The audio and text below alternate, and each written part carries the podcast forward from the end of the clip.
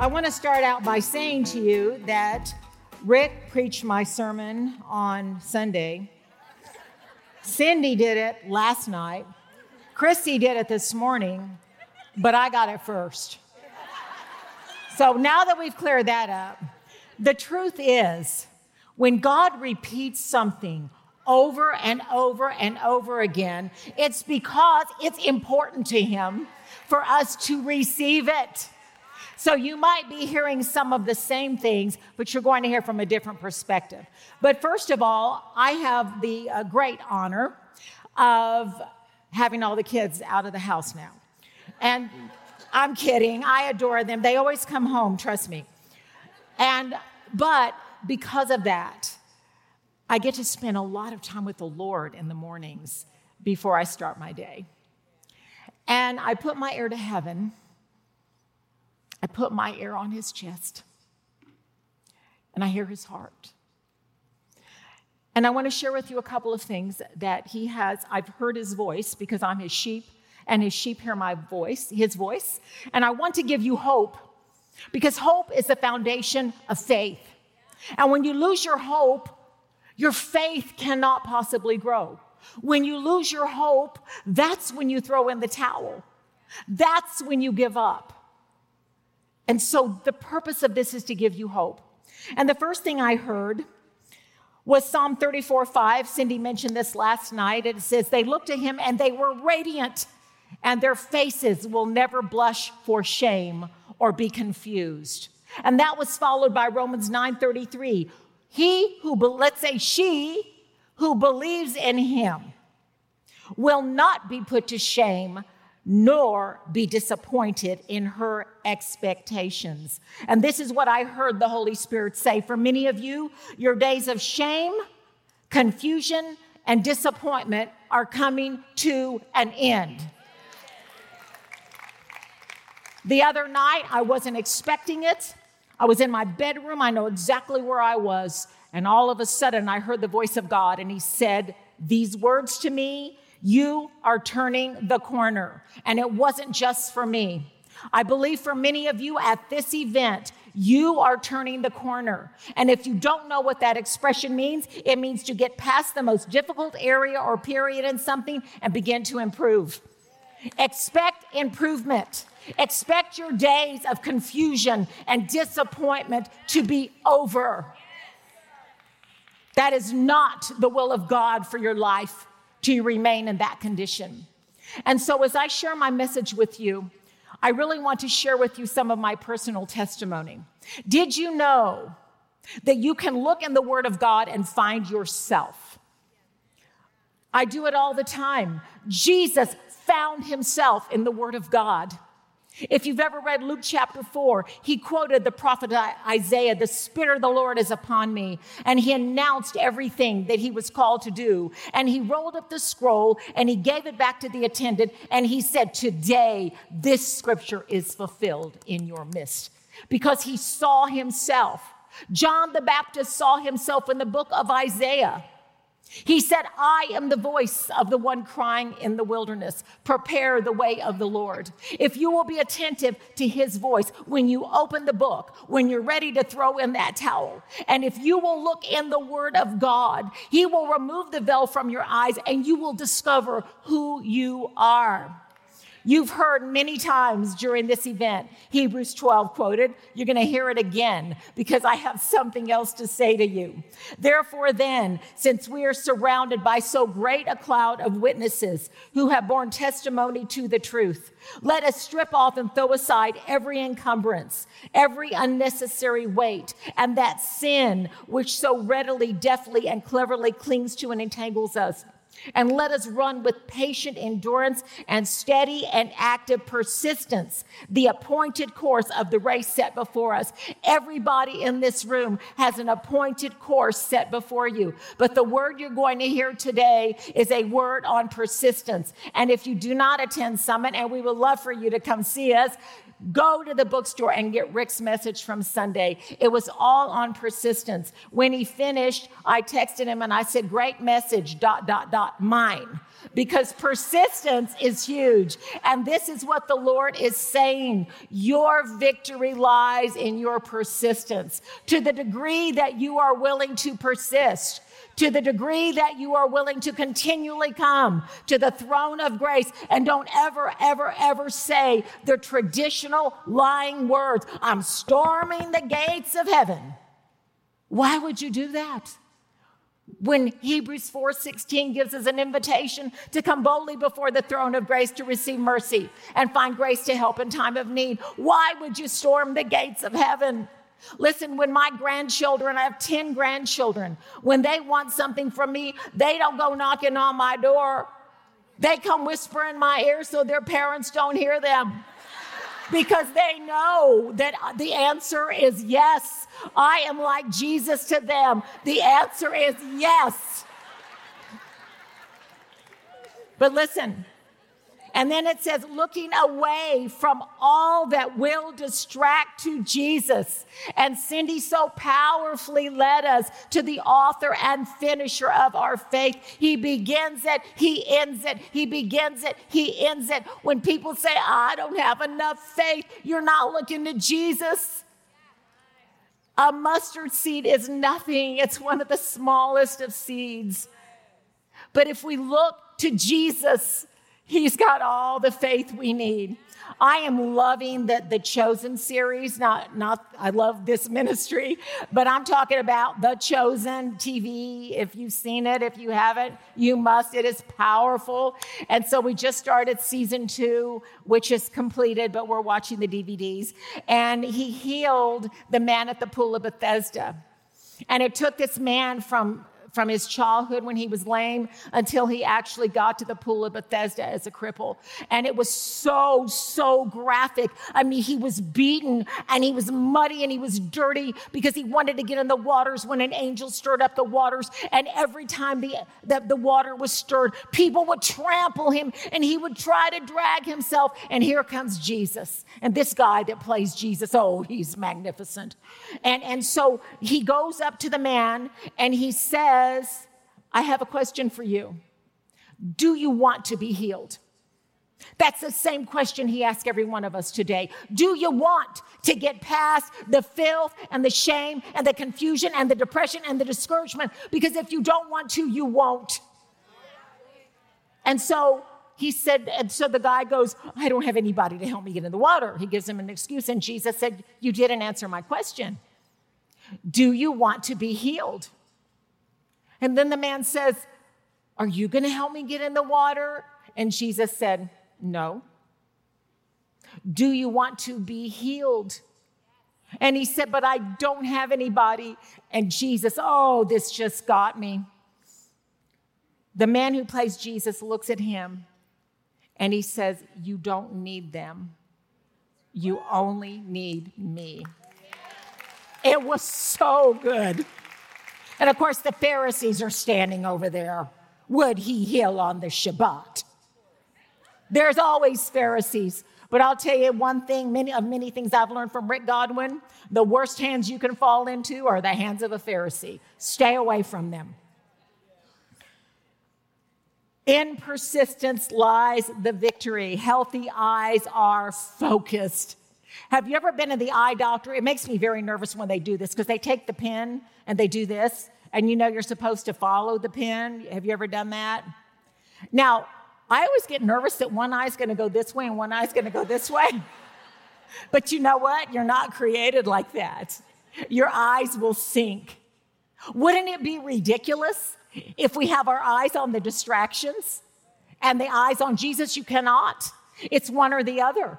Fix your eyes on Jesus. Look onto Jesus. I love what Cindy said. You're either looking at or you're looking up. You're either looking at the symptoms or you're looking up. You're either looking at the bank account or you're looking up. Now, that doesn't mean you shouldn't balance your checkbook. You know what I'm talking about. 2 Corinthians 3:18 all of us with unveiled face because we continue to behold in the word of God as in a mirror the glory of the Lord are constantly being transfigured into his very own image in ever increasing splendor and from one degree of glory to the other, for this comes from the Lord who is the Spirit. You see, if you look in the Word of God, it is our mirror, it's how you see yourself. And there is nobody I know, and I'm telling you the honest truth, that was more insecure, fearful, or depressed than me. I'm telling you, I was the most, I, I was a worm. My attitude was, you don't want to pick me. That's why I was always the last to get selected for anything. You don't want me on your team. I be not able, we be not able. Well, I would have never entered the promised land in those days because I was not able. But when I began to see myself in the Word of God, my whole life changed, and it is ever increasing changing.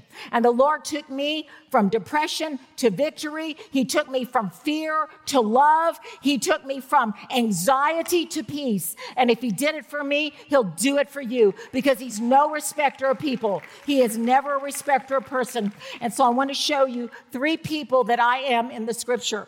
And you've already heard about some of them, but let me tell you something. I love the no named women. And here's why. If they have no name, it's because you can put your name in it. And these three women are the three women that describe who I was perfectly.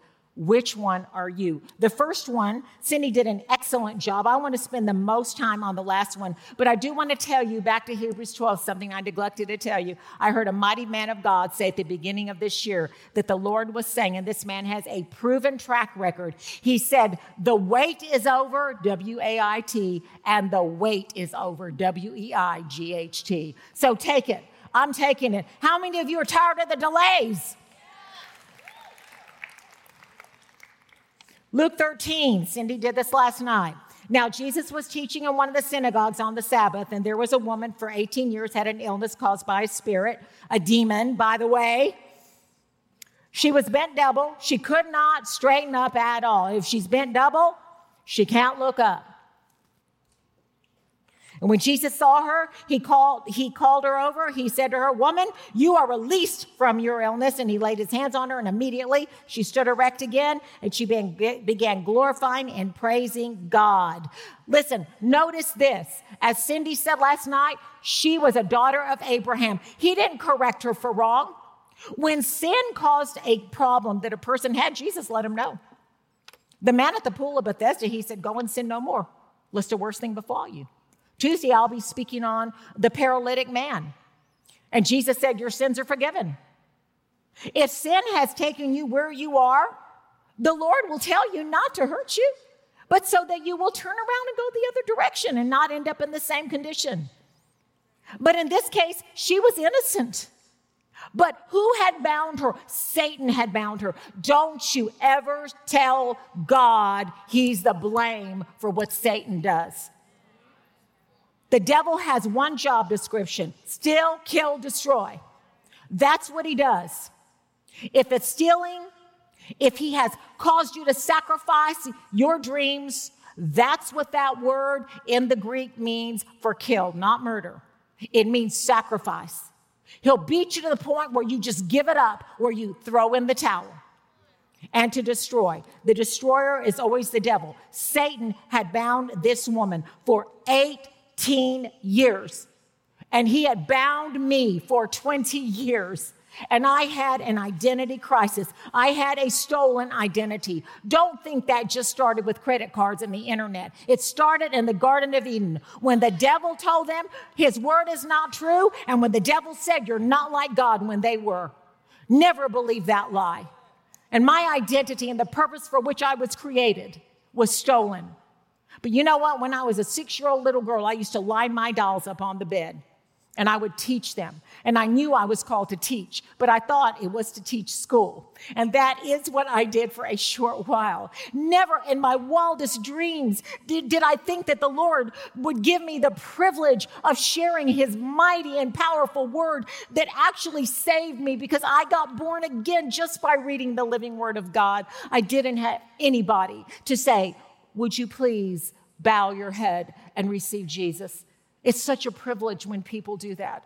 But the word was alive to me. And I was this woman bent down with my face to the ground, and I didn't want to go on. I just wanted to get out of the hellhole that I lived in.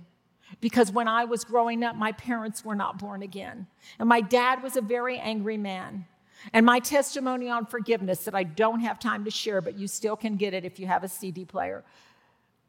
It, it, unforgiveness was eating me alive, and I was collecting a debt that my father owed me.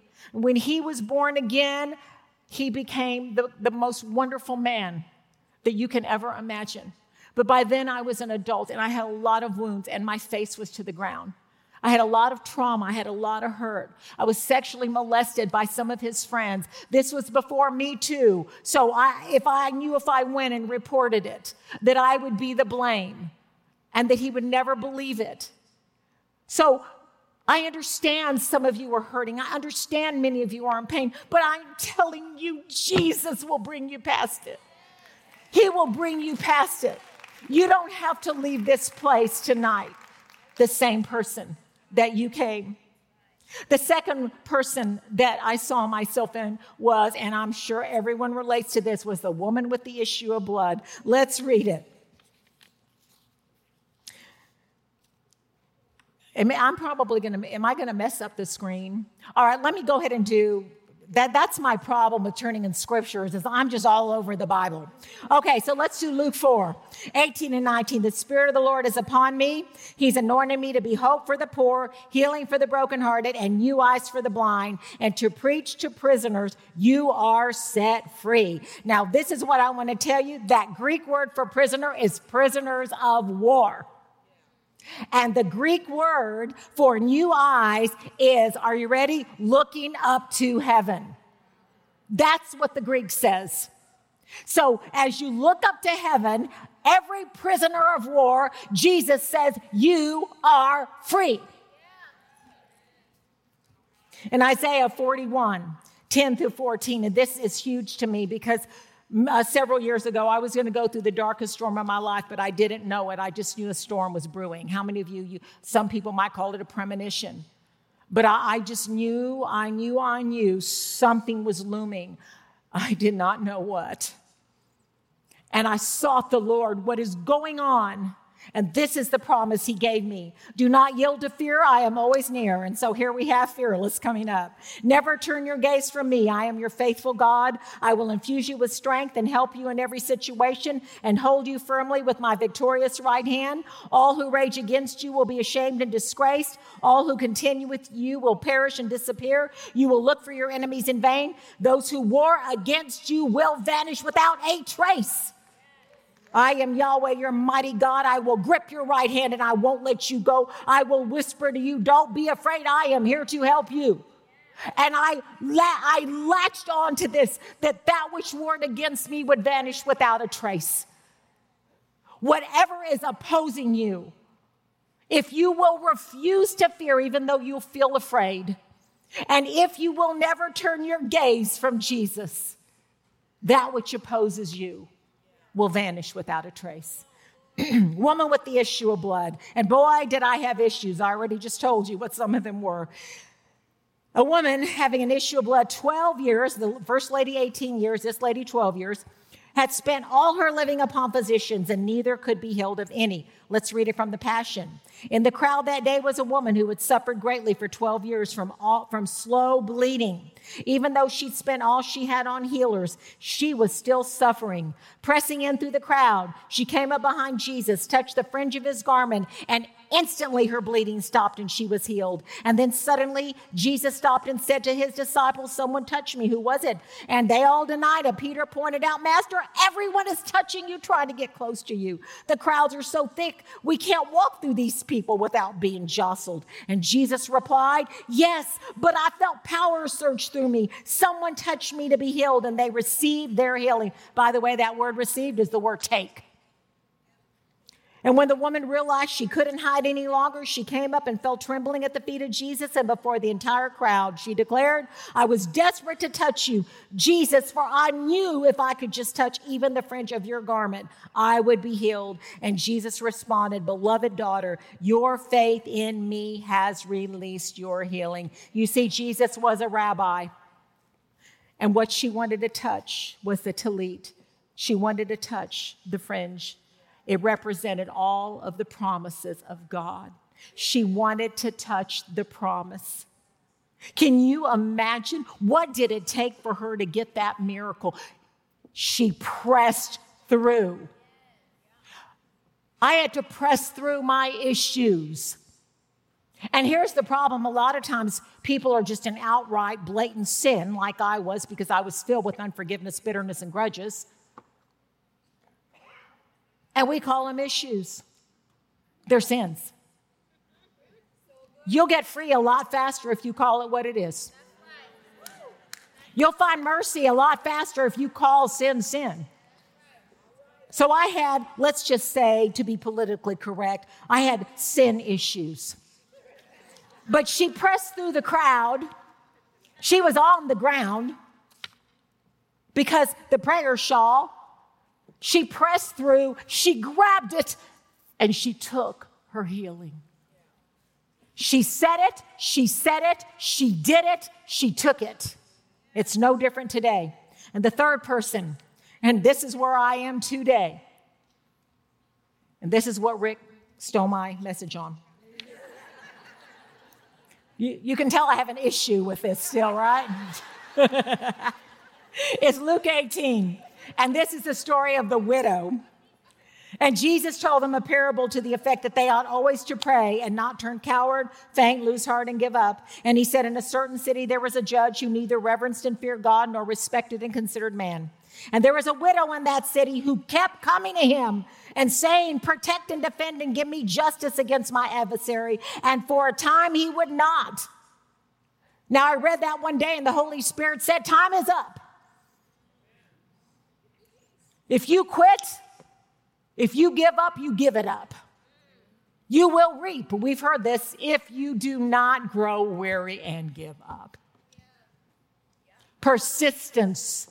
Your victory lies in persistence. Though I've neither reverence or fear for God nor respect or consideration for man yet, because this widow continues to bother me, I will defend and protect and avenge her, lest she give me intolerable annoyance and wear me out by her continual coming, or at the last she come rail on me, assault me, or strangle me. And I have said to the Lord, I'm going to annoy you until I receive what I'm asking, because I am basing it on the authority and integrity of your word and your name. And then the Lord said, Listen to what the unjust judge says. And will our not just God defend and protect and avenge his elect who cry to him day and night? Will he defer them and delay help on their behalf? I tell you, he will defend and protect and avenge them speedily. However, when the Son of Man comes, will he find persistence of faith on the earth? A few weeks ago, and I have permission to share this when I'm going to share with you now on August 13th of this year, my little sister was uh, diagnosed with metastatic breast cancer. And um,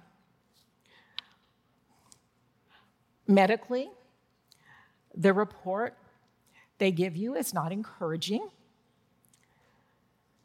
But God And I'm here to tell you today this, this young woman has gifts of healing. So, of course, the devil's going to attack her in that very thing because he wants her out of the way. But it's not going to happen. I'm telling you in the name of Jesus. And I'm telling you something. We raised up a team of, of intercessors, including Cindy and, and beautiful Chrissy's been praying as well. people that I know will pray, people that I know will stand in the gap. And we are having miracles.